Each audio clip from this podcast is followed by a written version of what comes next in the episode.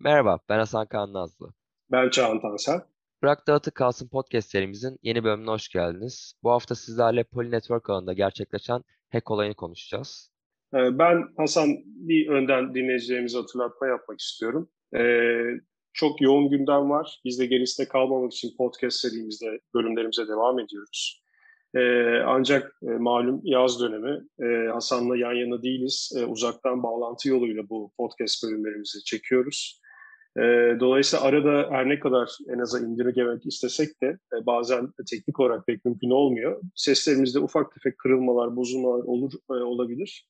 E, lütfen bizi mazur görün. 1 Eylül'den itibaren zaten e, normal düzenimize dönmüş olacağız. Böyle bir riskte kalmayacak diye şöyle ufak bir hatırlatma yapayım konumuza giriş yapalım. Özel dosyamıza giriyoruz. Poly Network Hack ile O zaman e, hazırsak başlayalım. Öncelikle Tabii. Poly Network nedir? Poly Network bir DeFi'de çalışan bir protokol. Bu olayın en büyük önemi DeFi'deki en büyük hack olayı olması, en büyük hırsızlık olayı olması. 611 milyon dolarlık bir para e, hırsızlığı gerçekleşti. Öncelikle Poly Network zincirler arası çalışan bir protokol.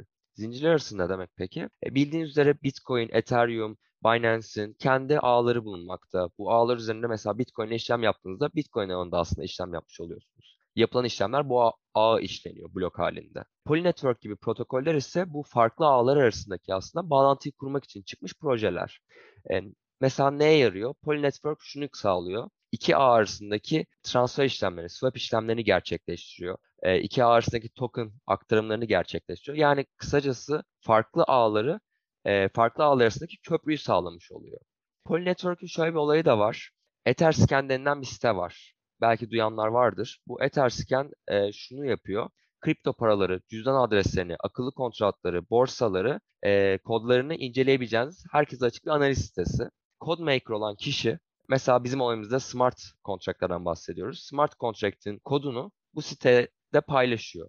Site içerisindeki sistem de blockchain sisteminde yer alan kodla CodeMaker'ın yazdığı kodu karşılaştırıp e, birebir örtüşüp örtüşmediğine bakıyor ve kodun doğruluğunu aslında sağlamış oluyor.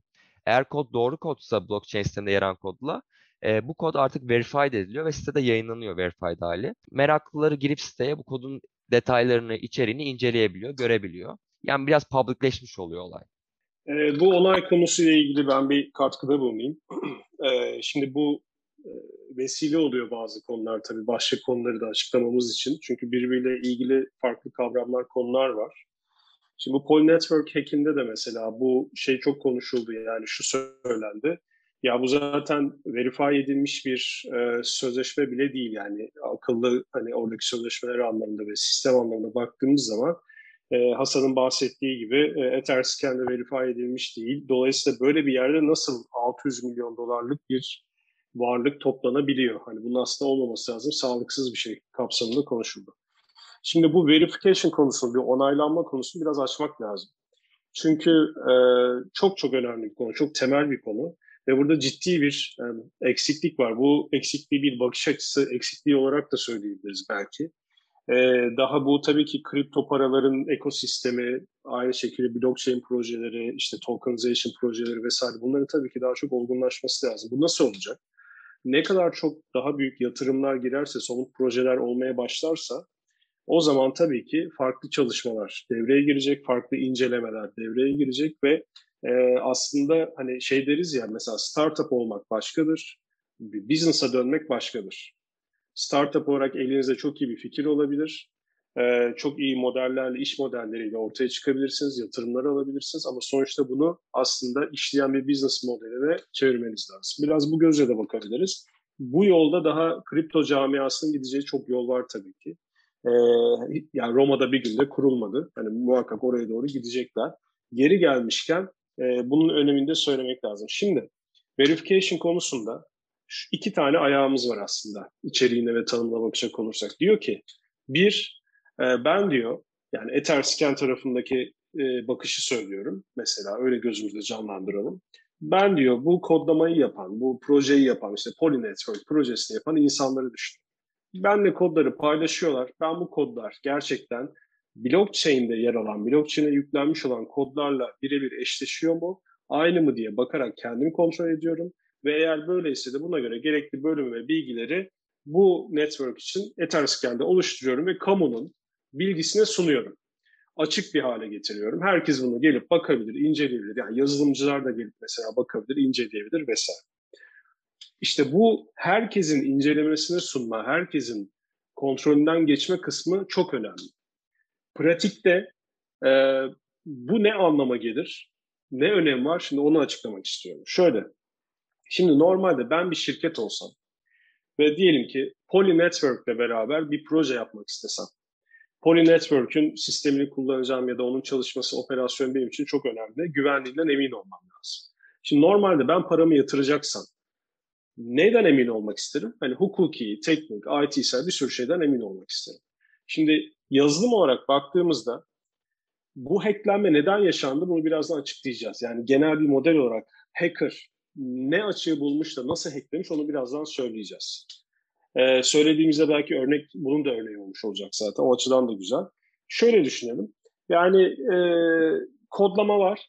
Etherscan onayından geçti, açıklandı, kamuya açık hale geldi. Peki tamam. Peki bu şimdi kodlamanın herhangi bir açık tarafı var mı? Kolay hacklenebilir bir kodlar mıdır bunlar? Yani bu gözle bakıldı mı, teyit edildi mi, bir filtreden geçirildi mi? Bu yapıldı mı? Şimdi bunu takip etmek lazım.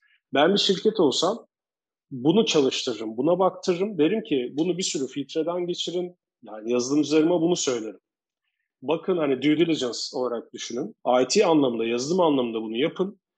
Dolayısıyla kodlaması sağlık çünkü sadece eşleşmesi benim için yeterli değil ki. Yani bana diyorlar ki al blockchain'deki kodlama bizim buradaki kodlamamız. Özüne dokunmadık. Aynı şekilde blockchain'e yükledik. Peki ben bakıyorum.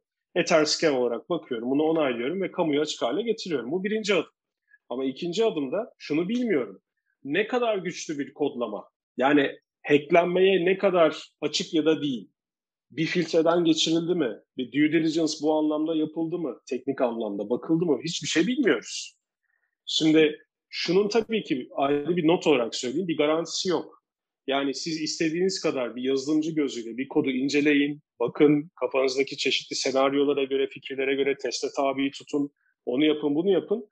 Yani yine de yüzde yüz hacklenmez diye bir şey yok tabii ki. Bir başkası ertesi gün çıkar, farklı bir açıdan bakarak sistemi manipüle ederek ya da felç ederek edecek şekilde bir müdahale eder ve hackler sistemi. Bu olabilir. Bu ayrı bir konu. Ben illa yüzde yüz hacklenmez garantisi alınsın anlamında bir şey zaten söylemiyorum. Şu anlamda diyorum. Herhangi bir denetimden geçmiyor. Herhangi bir şekilde yani bakılmıyor ya da bakılması lazım. Oraya çevirelim lafı. Yani dolayısıyla ben bir şirket de olsam, yatırım yapacak olsam bunun aslında teyidini almam lazım. Gerekli teknik uzman ekiplerden. Eğer ben bir son kullanıcıysam ben şimdi sadece Çağhan Tansel'im. Kendime göre bireysel yatırımlarım var. Alsat yapıyorum, yatırım yapıyorum vesaire işlemler yapıyorum. Ve Pol Network üzerindeki diyelim ki e, kripto para. Bu arada bu bir ağ. Bunun üzerinde farklı kripto para projeleri var. Kripto projeler var öyle düşünün. Dolayısıyla ağın zarar görmesi hepsini aşağı çeker. Ve ben de işte yatırım yapacağım, bakacağım. Diyeceğim ki işte bir Pol Network'ü inceleyeyim. Şimdi Pol Network'ün ki ben bir yazılımcı değilim orada istediği kadar kamuya açık hale sunulsun, bakılsın. Benim için bir şey ifade ediyor mu o yazılımın kamuya açık hale gelmesi? Hayır. Çünkü teknik olarak anlayacağım bir konu değil.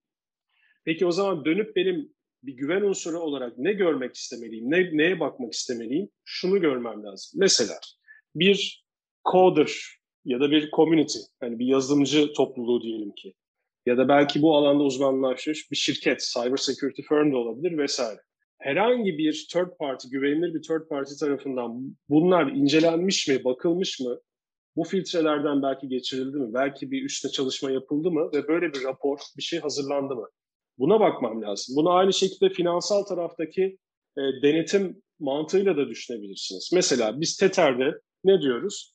Tether bir stable coin'dir. Bir Tether bir dolara eşittir. Ve Tether neyi vaat eder? Der ki ben e, bir teter karşılığında bir doları banka hesabında bulunduracağım. Bunu vaat eder.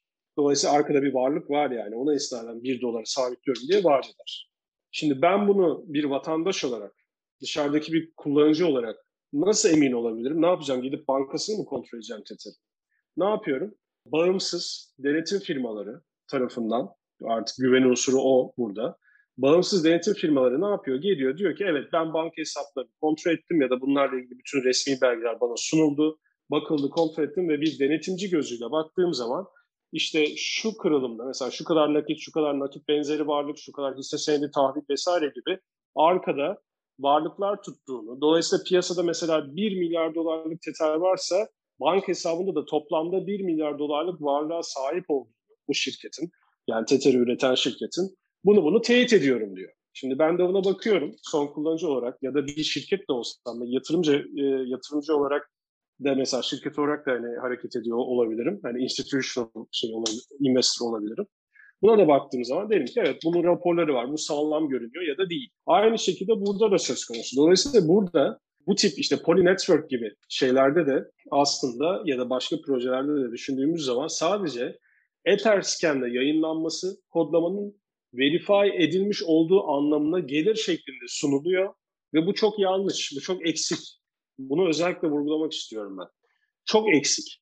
Dediğimiz gibi Etherscan sadece projeyi yapan ekibin kodlamasıyla e, diyelim, kabaca söylüyorum. Hani şeyde e, blockchain'e yer alan kodlamayı inceliyor, karşılaştırıyor, birebir aynısına eşleşiyor mu diye bakıyor. Bunu eğer onaylıyorsa Etherscan'de gerekli bilgileri bölümü yayınlıyor. Buradan kamuyu açık hale getiriyor. Ama ben yine de şunu göremiyorum, şunu bilemiyorum. Hacklenme riski açısından ne kadar sağlam ya da değil, çeşitli bakış açılarıyla, çeşitli senaryolarla bir teste, bir incelemeye tabi tutulmuş mu bu kodlamalar? Hiç üzerinde çalışılmış mı? Dolayısıyla 0-100 skalasında bir örnek olarak düşünelim. Hani 0 hiç sağlam değil, 100 süper sağlam gibi bir skala düşünelim. Profesyoneller, bu işin uzmanları bu incelemeleri yaptılar ve dediler ki yani bizim elimizdeki senaryolara göre yani üretebildiğimiz, düşünebildiğimiz maksimum senaryoda baktığımız zaman böyle bir kontekste baktığımız zaman biz bunu diyelim ki 80-90 noktasına oturtuyoruz bu skalada. Çok kuvvetli görünüyor kodlaması. Öyle kolay kolay bulunabilen bir açığı yok, bir şey yok. Yani %100 zaten ütopik bir şey, fiktif bir şey. %100 hacklenemez diye bir şey zaten söyleyemezler. Dolayısıyla bunların üretilmesi lazım ve ben bunu aynı zamanda dinleyicilerimiz arasında yazılımcılar varsa bunu yazılımcılar için yeni apayrı bir iş alanı olarak da sunmak isterim. Bu çok önemli, çok katma değerli bir alan aslında. Bu konularda içerik üretmek, e, bazı şeyleri hani case olarak, örnek olarak da alıp Poly Network gibi bazı farklı bir sürü proje var sonuçta kripto dünyasında.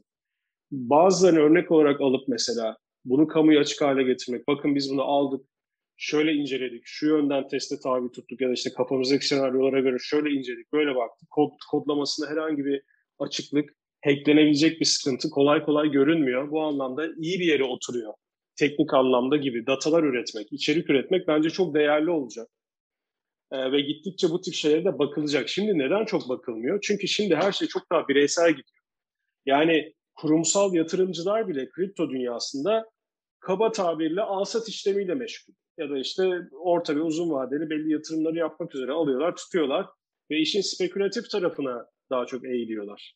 Ama iş anlamında bir olgunluk söz konusu değil. O yüzden henüz daha bunlar sorgulanmıyor. Bunlar sorgulanmadığı zaman eğer bu konulara kafa yoranlar çıkarsa o zaman bir yıl, iki yıl, üç yıl sonra bunlar çok daha ciddi bir şekilde ya bir saniye arkadaşlar hani şey dendiği zaman tamam bunlar kamuya açık hale getiriliyor ama hani kim bunu şey yaptı alıp inceledi? Şimdi bu kodlama iyi bir kodlama mı? Kaliteli mi? Hani çok e, şey bir amiyane bir örnek vereyim. Yani kodlama var 500 liraya yaptırırsın. Kodlama var 50 milyona yaptırırsın. Yani sadece şey olsun diye gözde canlandırmak için söylüyorum. Anlatabildim mi? Yani her şey bu kadar aynı değil çünkü kalitesi içerik olarak baktığınız zaman. Dolayısıyla ne kadar kaliteli, ne kadar güvenli, e, ne kadar bizim elimizdeki senaryolara cevap cevap verebilecek, dayanabilecek nitelikte bir kodlamadır bu diye bakılıp aslında incelenmesi lazım. Hiç yapılmıyor. Çok büyük eksiklik ve yapan da çok ciddi bir şekilde burada aynı zamanda alıp götürür. Ekstra bir not olarak da onu söyleyelim. Tekrar kodumuza dönelim. Ee, hatırlatma olarak şuradan bağlayayım. Poly Network daha zaten hani e, Etherscan tarafındaki o verify ediliyor denilen ilk kısmı bile zaten gerçekleştirmemiş bir durumdaydı ve o yüzden 600 milyon dolar nasıl burada birikmiş e, bu şekilde diye soru işaretleri yarattı. Biraz tepki de çekti o anlamda. Deyip şeyden devam edelim. E, kırılımından istersen sen devam Tabii edelim. ki. Nasıl bir kırılımla hackledi bunu? Tabii ki. Öncelikle şunu tekrar edeyim. Bu DeFi sektöründeki gelmiş geçmiş en büyük soygun olarak niteleniyor. Çünkü 611 milyon doların çalınmasından bahsediyoruz. E, Poly Network 3 farklı ağda çalışıyor aslında. Bunların ilki Ether ağı. Ether ağından yaklaşık 273 milyon dolarlık bir değerinde tokenlar çalındı. E, bir diğeri Binance Smart Chain denilen Binance'in ağı. Buradan yaklaşık 253 milyon dolar değerinde token çalındı. Son olarak ise Polygon ağı var. Polygon ağından da 85 milyon dolar değerinde token çalındı. Bunları topladığımızda toplamda 611 milyon dolar ediyor ve bu 611 milyon doların içerisinde 12 farklı coin bulunmakta. Peki, şimdi biraz nasıl yapıldığına gelelim. Az önce bu bütün verification'ı önemli falan da bahsettik. Şimdi onun bir adım sonrası şunu anlatalım. Nasıl yapmış? Bu biraz tabii e, konuya hani kripto konusunda çok yabancı olan kişiler biraz şöyle şeyler de söyleyebiliyor hacklenme haberleri çıktığı. Hani bitcoin hacklenmezdi, hani kripto paralar hacklenmezdi, nasıl oluyor bunlar diyorlar. Ee, yani dinleyicilerimiz arasında da bulunabilir. Kısaca şeyi söyleyelim. Burada herhangi bir bitcoin'in bir kripto paranın hacklenmesi gibi bir kavram ya da böyle bir olay söz konusu değil. Şey gibi düşünebilirsiniz. Yani bu DeFi sisteminde bir banka gibi düşünün. Nasıl banka içeriden de yani hacklenebilir ya da dışarıdan da hack'e maruz kalabilir ki örneklerini gördük son birkaç sene içinde zaten. Çeşitli örnekleri oldu. Onun gibi düşünebilirsiniz. Yani burada bir e, IT sisteminin bir algoritmanın hacklenmesinden aslında bahsediyoruz. Yoksa bizzat bir kripto para paranın hacklenmesi gibi bir şey söz konusu değil.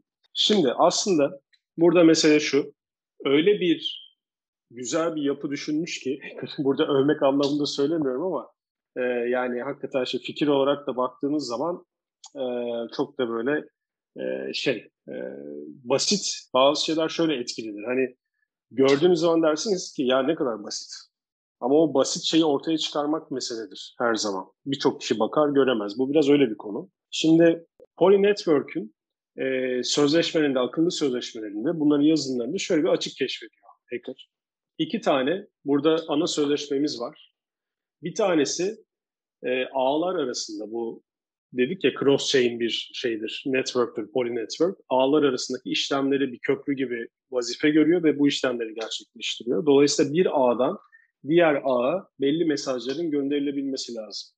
Bu işlemlerin gerçekleştirebilmesi için. Hani şey gibi düşünün, gerçek hayatta, fiziksel hayatta nasıl talimat yazarsınız, gönderirsiniz, ona göre işlem yapılır. Dolayısıyla bir ağdan diğer ağa talimat yazıldığını düşünün. İşlemler o şekilde gerçekleşiyor. Bir akıllı sözleşmenin görevi bu talimatları iletmek ağlar arasında.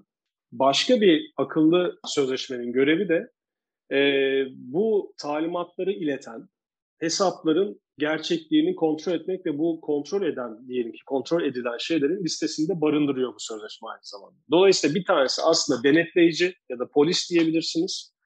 Bir de diyelim ki dışarıda bir hacker'ımız var, hırsız, sistemi hacklemek üzere bakıyor. Şimdi şunu fark ediyor, ağlar arasında mesaj gönderen akıllı sözleşmeye kendisinin de aslında bir user'a, bir kullanıcı olarak erişim sağlayabileceğini fark ediyor. Ve onun üzerinden farklı bir ağ üzerinden yani Poly Network dışındaki diyelim e, dışarıda bir ağ üzerinden Poly Network'ün kendi ağına burada mesajı gönderiyor ve o mesajı gönderdiği zaman bu polislik yapan akıllı sözleşmedeki e, listenin bu bookkeeper olarak da söyleyebiliriz bunları. Bu bookkeeper listesinin içini tarif edebilecek şekilde bir mesaj göndertiyor. Ve gönderdiği mesajda kendi zaten şeyi aslında kendi e, private key'ini yerleştiriyor e, o mesajla birlikte. Yani şunu söylemiş oluyor aslında. Şimdi aslında kafamızda çok fazla detay var aktarmak istediğimiz ama bunları böyle özetleyerek anlatalım, anlaşılır bir dille anlatalım demek çok kolay olmuyor aslında. Biraz o sıkıntımız var. Aslında şunu söylemiş oluyor. Ben bu farklı bir ağdan buraya mesaj göndermenin yolunu buldum. Burada bir açık var. Aslında Poly Network böyle bir açık barındırmamalıydı. İşte o, o yüzden bu gibi senaryoların test edilmesi lazım. Az önce bu kadar anlatmak istediğim şey buydu aslında. Ama böyle bir açıklık barındırıyor. Hacker da bunu buluyor. Ve diyor ki ben aslında ağlar arasında mesaj gönderen sözleşmeyi kullanarak bir mesaj gönderebilirim. O mesaj gönderdiğim zaman da bu e, polislik yapan akıllı sözleşmedeki içeriği değiştirebilirim, tahrif edebilirim. Bu içeriği değiştirip buraya kendi istediğim, kendi hesabımı yazabilirim ve şunu söyleyebilirim mesajla birlikte birleştirdiğimiz zaman sen e, şey yapacaksın, ne derler, e, buradaki hesaba bu fonları, paraları göndereceksin dediğim zaman hem aslında o kontrol listesinde benim adresim görünecek, dolayısıyla kon, kendi kendini kontrol etmiş gibi oluyor, öyle düşünün. Hem hırsız kendisi hem polis kendisi. Kendi kendini kontrol ediyor burada. Dolayısıyla sistemi bir nevi felç ediyor. Burada şey yapamıyor. E, ayrıca kontrol edecek bir başkası yok. Sadece kendi hesabını gösteriyor burada. Dolayısıyla bu hesabı para gönder dediği zaman mesajı gönderen hesapla mesajı kontrol eden akıllı sözleşme birbirine eşleştiği için kontrol ettiğinde doğru olarak algıladığı için oraya gönderiyor. Çok fazla böyle çok anlaşılır şekilde anlatabildim mi bilmiyorum. Biraz çünkü e, bu işin e, aynı zamanda hani yazılım tarafına da dair detaylar var. Şimdi biz bununla ilgili birçok okumalar yapıyoruz, inceliyoruz. Orada e, eğer bu dünyanın biraz içinde yani bu akıllı sözleşmelerin işleyiş e, yani illa çok uzman olmaya da gerek yok e, teknik anlamda da. Hani o zaman zaten o yapıyı oturtabiliyorsunuz. Biraz ona göre hani açıklamak istedim. Ama aslında e, şunu söyleyebilirim. İşte bu az önce söylediğim şeye örnek. Yani bu tip senaryolarla aslında test edilmesi lazım. Bütün bu yazılımların. Çünkü Poly Network'ün buradaki açığı aslında yetkisiz bir kişinin ağlar arasında mesajları ileten, mesajları gönderen akıllı sözleşmeye erişiminin olmaması gerektiğiydi. Ama böyle bir erişim olduğunu, olabileceğini hacker bulmuş. Bunu bulduktan sonra zaten o mesajcı sözleşmeyi kullanarak kendi istediği, kendi içeriğiyle oluşturduğu o mesajı gönderiyor ve sistem bu şekilde felç ediyor. O mesajla çünkü mesajı gönderen ve mesajın içeriğini kontrol eden aynı olunca sistem aslında tek bir kişiyi hem hırsız hem polis kendine eşitlemiş tek bir kişi görüyor ve onun istediği mesajı yerine getiriyor akıllı sözleşme. Yani en böyle genelleştirip biraz böyle özellikle hani çok bu e, içeriğe hakim olmayan insanların da anlayabileceği şekilde sanırım böyle anlatabiliriz. Ve sonrasında biraz işte IP, e-mail vesaire tespit edildi gibi e, siber güvenlik firmasından falan açıklamalar yapıldı ama o da yani ben salak değilim affedersiniz hani şey değil ne derler e, bu IP, e-mail bunlar gölge şeylerdir. Bunların bir önemi yok deyip aslında bir soru ve cevap paylaştı ve bu fonları geri göndermeye başladı.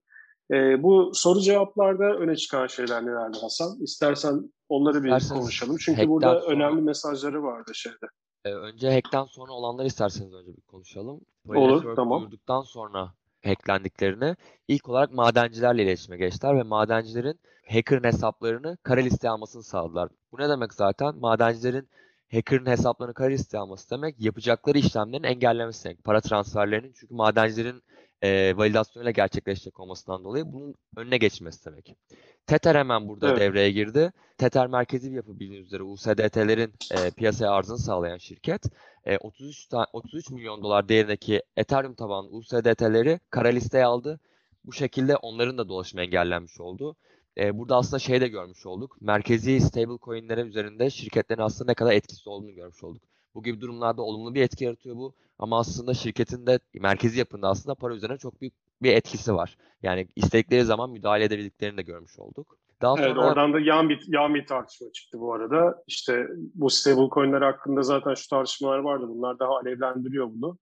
USDC ve USDT de vardı bu hacklenen şeyler arasında. Yani alınan fonlar içinde, içerisinde.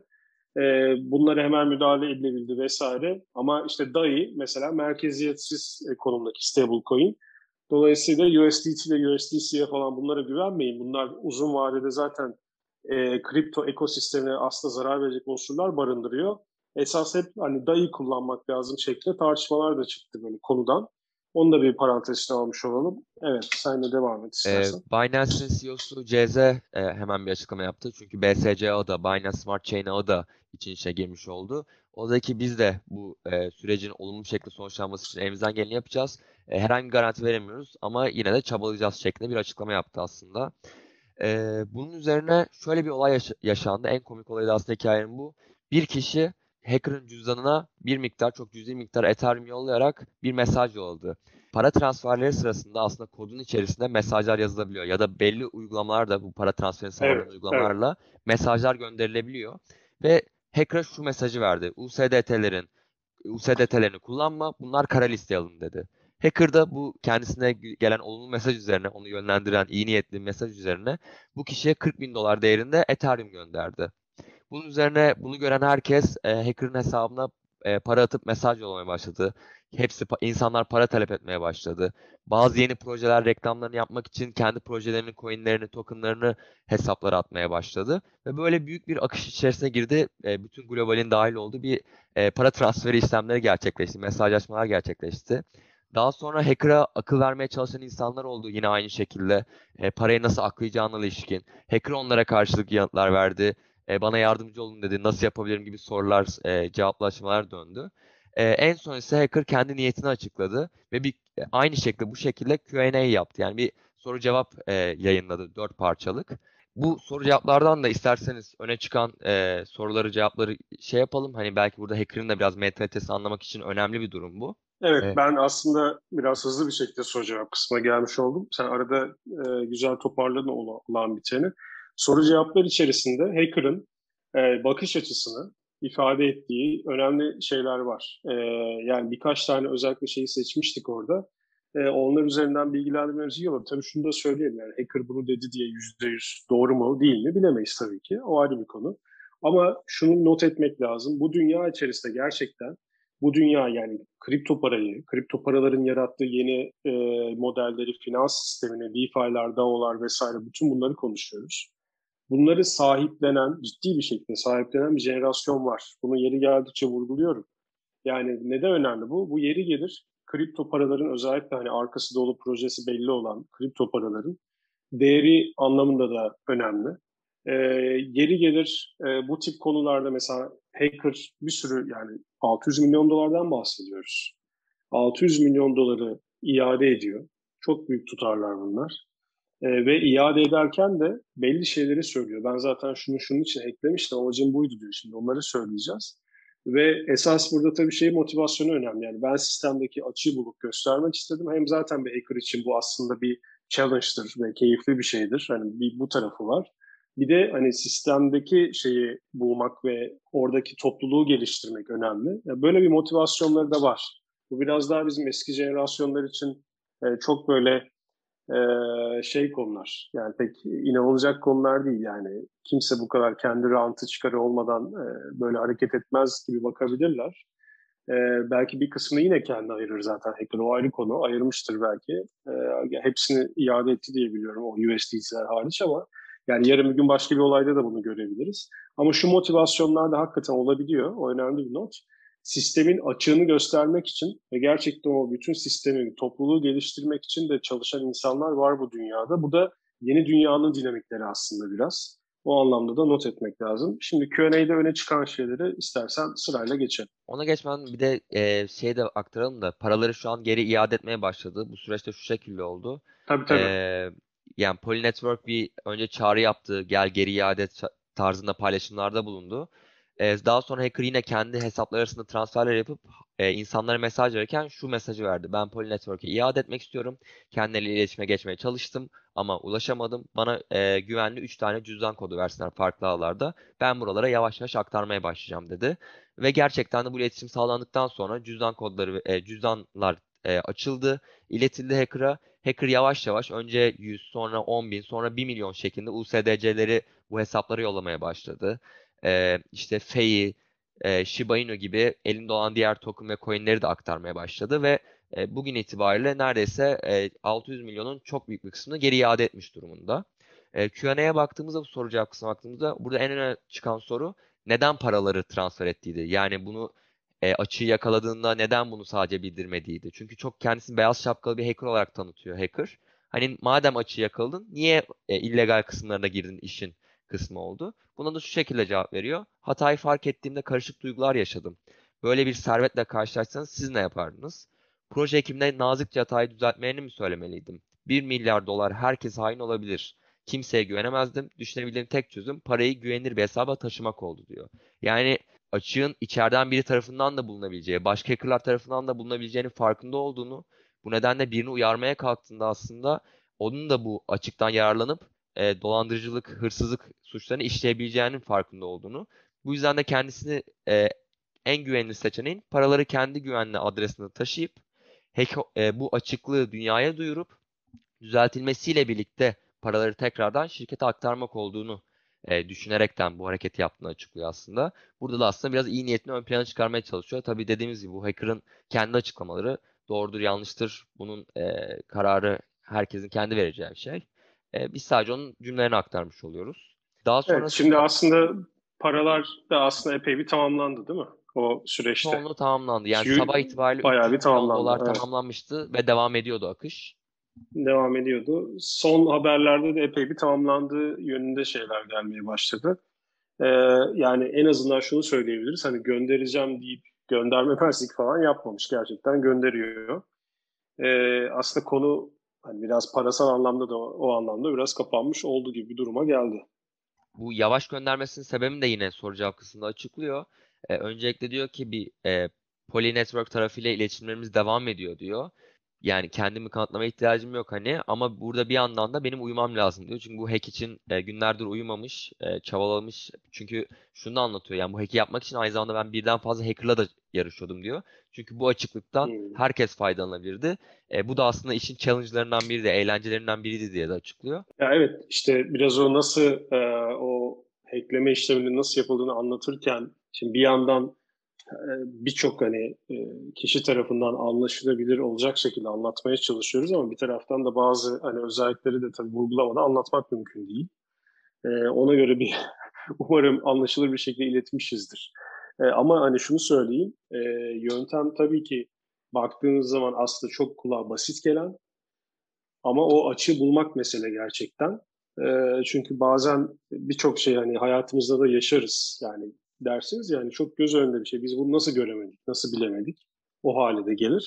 Biraz o kapsamda da görebileceğimiz bir aslında hackleme işlemi. Bulduktan sonra yapması mesele değil bir hacker için. Bulduktan sonra, o fikri zaten bulduktan sonra bunu yapar o açığı bulduktan sonra. Ama onu bulabilmek bir meseleymiş. Ve çok da aslında basit bir işleyişi var. Gerçekten hani hem zekice diyelim bir taraftan, bir taraftan da çok basit bir işleyişi var. Ee, iyi ki bulmuş aslında. Hani iyi ki de insanlar zarar görmedi. Çünkü bu paralar geri iade edildiği için söylüyorum. Ee, bu da biraz en azından hani daha bir samimiyet e, katıyor tabii söylediklerine hacker'ın. Bu şey gibidir her zaman. Hani bağışıklık sistemi gibidir. Aslında olmak keyifli bir şey mi? Değil tabii ki. Kim acı çekmek ister? Kim yatakta bir hafta böyle yatıp geçirmek ister? Ama aslında sizin vücudunuzu, bağışıklık sisteminizi güçlendirir. E, bu biraz bütün ekosistem için de böyle. Poly Network gibi cross-chain böyle şeyler mesela Polkadot tarafına da ayrıca bir eğilmek gerekecek bence daha sonra. E, orada mesela Polkadot tarafında şey var, e, daha bir gelecek güncellemeler var. Smart contract'ler falan gelecek bu sene sonuna doğru. Öyle duyur, duyurmuşlardı. Onlar geldiği zaman bakalım hani nasıl incelenecek, neler olacak. Onlara da bakılacak. E, böyle birkaç tane örneğimiz var aslında. E, Poly Network bence bu anlamda e, iyi de bir örnek haline döndü neyse ki sonradan. Yani çok acı bir tecrübe olmadı aslında. iyi bir örneğe döndü. Bundan sonrasında şey önemli olacak. Yani bu tip e, dediğim gibi yazılımsal burada kodlama anlamında baktığınız zaman bu açık e, bu açıkların üstüne kim ne kadar eğiliyor şu an çok belli değil. Yani her şey hacklenme üstünden gitmemeli daha sistematik gitmeli. Bunlar daha çok topluluklar tarafından ya da uzman firmalar tarafından denetlenmeli. E, çünkü bu işin özü bu. Yani her şey burada biz ne diyoruz? Şey güvenme, e, hani dışarıdaki üçüncü kişilere güvenme, algoritmaya güven yazılıma güven diyoruz değil mi? E, şimdi yazılıma da güvenemeyeceksen kime güveneceksin o zaman? Dolayısıyla işin kökünde yani bütün bu denetleyici mekanizmaların yani şey değil, resmi bir otoriteden bahsetmiyorum bir topluluk da olsa biz şu yönden inceledik, bu yönden sınadık burayı, teste tabi tuttuk, onu yaptık, şu senaryoyu çalıştırdık. Gerçekten hani e, kodlamada bir açık bulunamadı. Yani bu da bir güvenlik seviyesini ifade eder şeklinde e, bir şeylerin gelmesini bekleyeceğiz. E, benim tarafımda başka bir yorum yok şu an için. Konuyu da aktarmış olduk. E, senin tarafında var mı Hasan? Benim tarafımda da yok. Sadece şunu da e, bir yeni bir haber de geçmek istiyorum burada. Daha bu sabah çıktı. E, DAO Maker'da da bir hack olayı gerçekleştiği söyleniyor. Öyle açıklamalar gelmeye başladı. Detayları daha çok e, yeni olduğu için elimiz, elimize ulaşmadı. Bir, bir izleyelim bakalım neymiş ne değilmiş. Biz de bir bakalım, izleyelim. E, umarım öyle hani kötü etkileri olan bir şey yoktur. Ama varsa da sonraki bölümlerimizde değiniriz o zaman orada. Dinleyenler için çok teşekkür ediyoruz. E, zaman ayırıp dinleyenler için. Eğer herhangi bir e, yorumunuz, isteğiniz olursa, eğer konu özelinde de e, aslında bir podcast bölümü yaparsanız iyi olur, tavsiye ederiz diyebilirsiniz. Herhangi bir yorumunuz olabilir bizim içeriği geliştirmemize yönelik. Her şey olabilir. info.tansen.al.tr e-mail adresine mail atarsanız çok memnun oluruz. Bizden bu bölüm için saygılar, selamlar. Esen kalın.